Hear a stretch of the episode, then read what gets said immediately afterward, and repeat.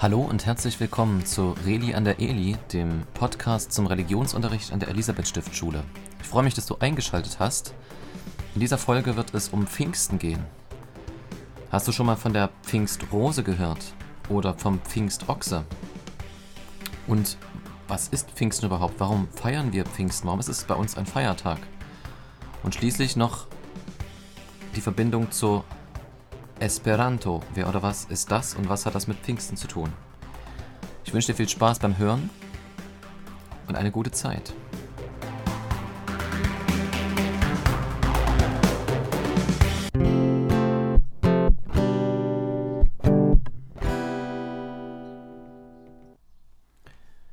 Die Pfingstrose.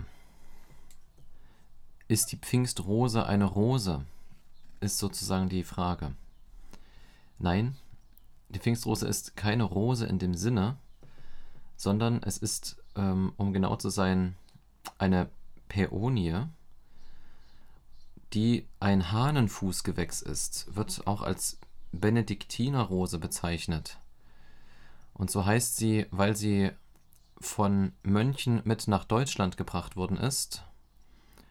Ursprünglich wurde sie als Heilpflanze eingesetzt, war in China zum Beispiel nur für die Kaiser als Pflanze vorgesehen und wurde dann zu einer Zierpflanze, die man ja bei sich im Garten pflanzt.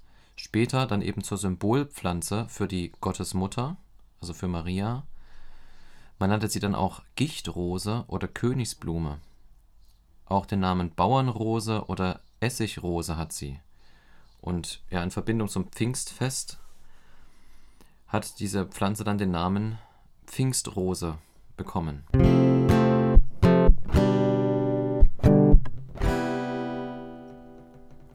Der Pfingstochse hat auch was mit der Zeit zu tun, mit Pfingsten. Das ist jetzt sozusagen, ja, immer 50 Tage nach Ostern, also im Frühjahr, im beginnenden Sommer schon fast, könnte man sagen, oder mitten im Frühling zumindest ähm, stattfindet, zu tun. Der Pfingstochse ist nicht ganz geklärt. Es könnte sein, dass es ein Ochse gewesen ist, also ein männliches Rind, was auf die Weide geführt wurde und dann geschmückt wurde. Es war sowieso die Zeit, wo viele Tiere, Rinder, Schafe und so weiter auf die Weide geführt wurden und das eben immer groß gefeiert wurde. Und deswegen wurden die Tiere teilweise geschmückt und so auch der Ochse. Es könnte aber auch sein, dass dieser Name Pfingstochse, und das hängt ja mit dem Sprichwort wohl eher zusammen. Daher kommt, dass ein Ochse, bevor er geschlachtet wurde und gegessen wurde, noch einmal geschmückt wurde und durch die Straßen geführt wurde.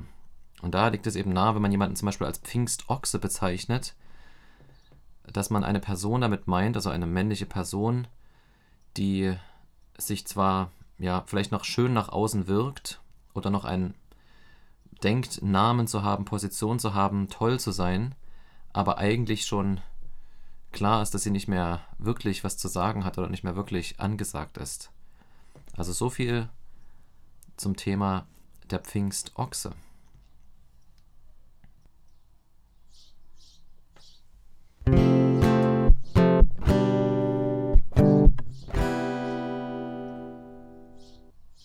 Was feiern wir nun eigentlich an Pfingsten? Pfingsten ist, wenn man so will, das älteste Fest der Kirche, denn es gibt die Kirche erst seit Pfingsten. Pfingsten ist sozusagen das Geburtstagsfest der Kirche. An Pfingsten feiert die Kirche Geburtstag. Und dazu mal die Geschichte, wie es sich zugetragen hat. Ostern ist schon einige Wochen her was haben wir ja nochmal an Ostern gefeiert? Ah ja, genau, Jesus ist auferstanden. Jesus ist gestorben zur Vergebung der Sünden und er ist nicht tot geblieben, sondern wieder lebendig geworden. Und darüber waren die Jünger sehr, sehr glücklich. Jetzt war es so wie vorher. Oder fast, denn 40 Tage lang blieb Jesus noch bei den Jüngern und dann, wie im letzten Podcast gehört, ist er in den Himmel gefahren. Himmelfahrt liegt jetzt auch erst kurz hinter uns, dieses Fest. Jetzt konnten die Jünger Jesus nicht mehr jeden Tag sehen. Sie waren sozusagen allein. Und Jesus hatte ja auch gesagt, ihr sollt euch zurückziehen, ihr sollt abwarten, bis, ja, so eine geheimnisvolle Ansage, der Heilige Geist kommt. Den habe ich euch versprochen, sagte Jesus. So haben sie sich also in Jerusalem getroffen, einige dieser Jünger oder dieser Nachfolger der Apostel, auch Frauen waren dabei, Maria, die Mutter von Jesus oder die Brüder von Jesus waren auch dabei. Und so waren sie nun zusammen und jetzt wurde auch gerade zu dieser Zeit, nämlich 50 Tage nach Ostern mittlerweile, ein Fest gefeiert bei den Juden. Das hieß auch tatsächlich Pfingstfest. Und dieses Pfingstfest war ein Erntefest oder ein Erntedankfest. Und zwar das Fest, wo die erste Ernte des Jahres dargebracht wurde und gefeiert wurde. Zum Beispiel Feigen konnte man dann schon ernten. Und an diesem Tag, als sie zusammenkamen, es wird auch als Wochenfest bezeichnet, und sie die Gaben dargebracht haben, die Früchte gebracht haben, die ersten reifen Früchte geerntet hatten, hörten die Jünger auf einmal ein Brausen, ein Wehen, wie ein Sturm, und im ganzen Haus merkten sie einen starken Wind.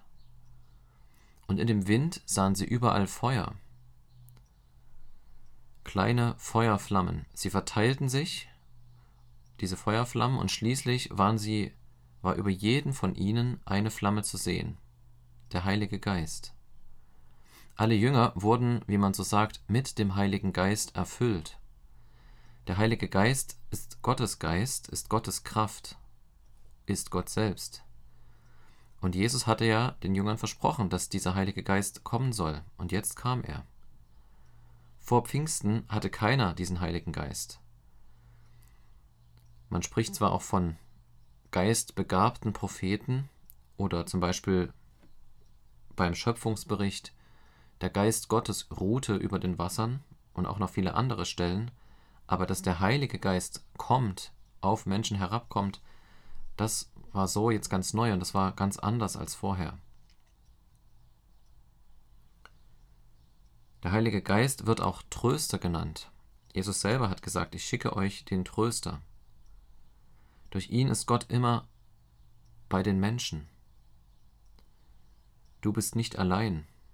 Der Heilige Geist gibt uns Kraft, er tröstet uns, er erinnert uns an Gottes Wort und hilft uns.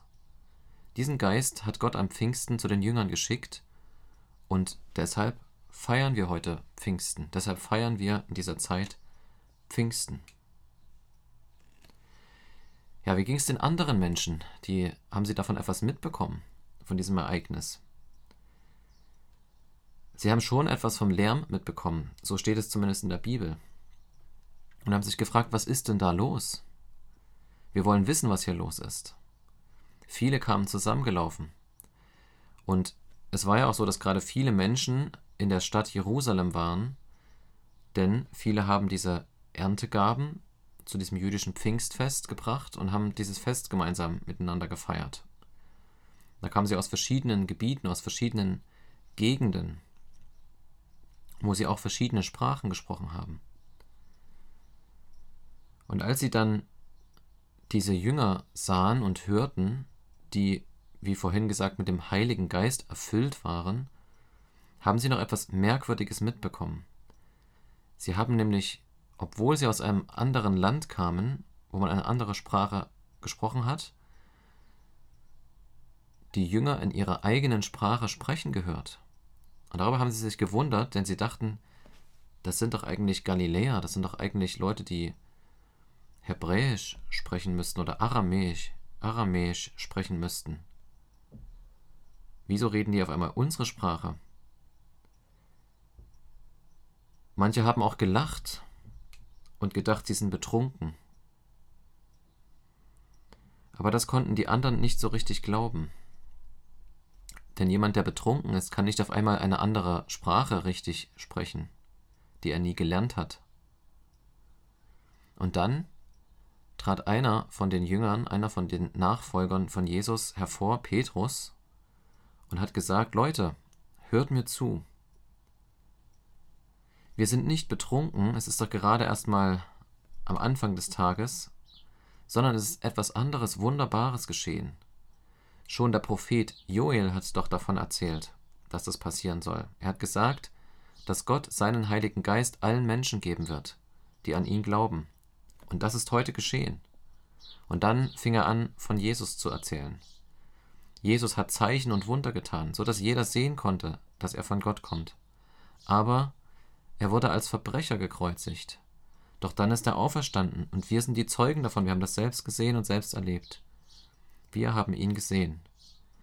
Und jetzt ist er zum Vater, zu seinem Vater, zu seinem himmlischen Vater zurückgekehrt und regiert von dort als König.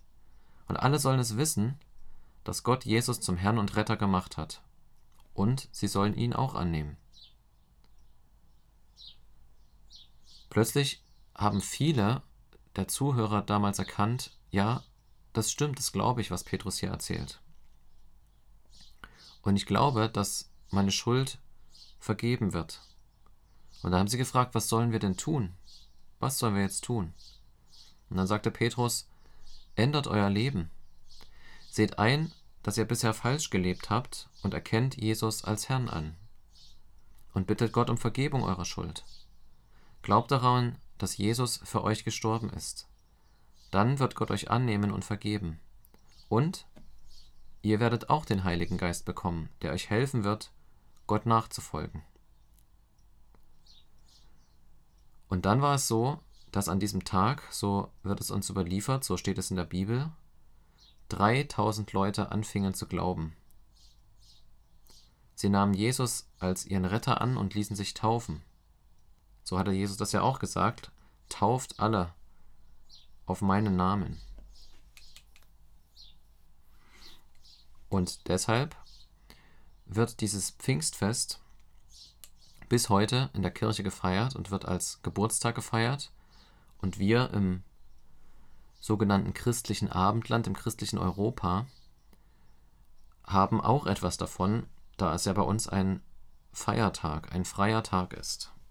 Und deshalb können wir auch uns dessen erinnern und daran denken, was zu Pfingsten geschehen ist und was noch immer geschieht.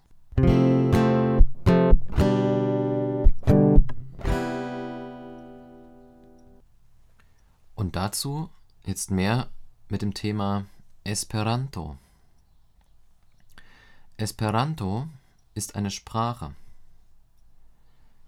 Es ist eine internationale Sprache, eine sozusagen eine gemeinsam als gemeinsame zweite Sprache von den Menschen gedacht.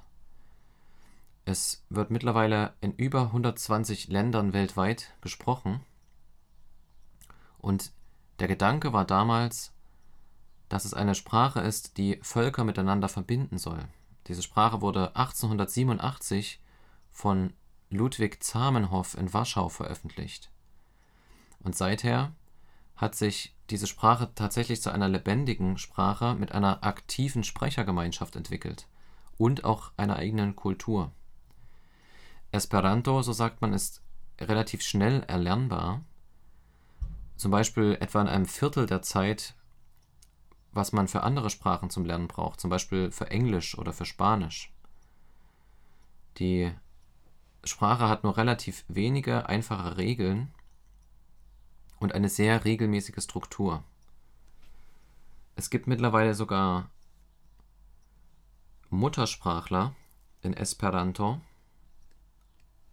also Leute, die mit dieser Sprache als einziger oder hauptsächlicher Sprache aufgewachsen sind. Nach verschiedenen Schätzungen sprechen heute einige hunderttausend Menschen weltweit diese Sprache aktiv. Ein paar Millionen haben Esperanto gelernt. Esperanto verbreitet sich auch in Regionen wie Brasilien, Afrika, Nepal oder China, also im Grunde genommen weltweit. Und in den letzten 100 Jahren hat sich die Zahl der Esperanto-Sprecher etwa vertausendfacht. Und dazu mal im Vergleich, die Zahl der Englischsprecher hat in diesem Zeitraum etwa um das 20-fache zugenommen. Also hat, entwickelt sich Esperanto, wenn man so will, etwas schneller. Ja, und jetzt ist die Frage, was hat Esperanto mit Pfingsten zu tun? Oder wie könnte man das vergleichen?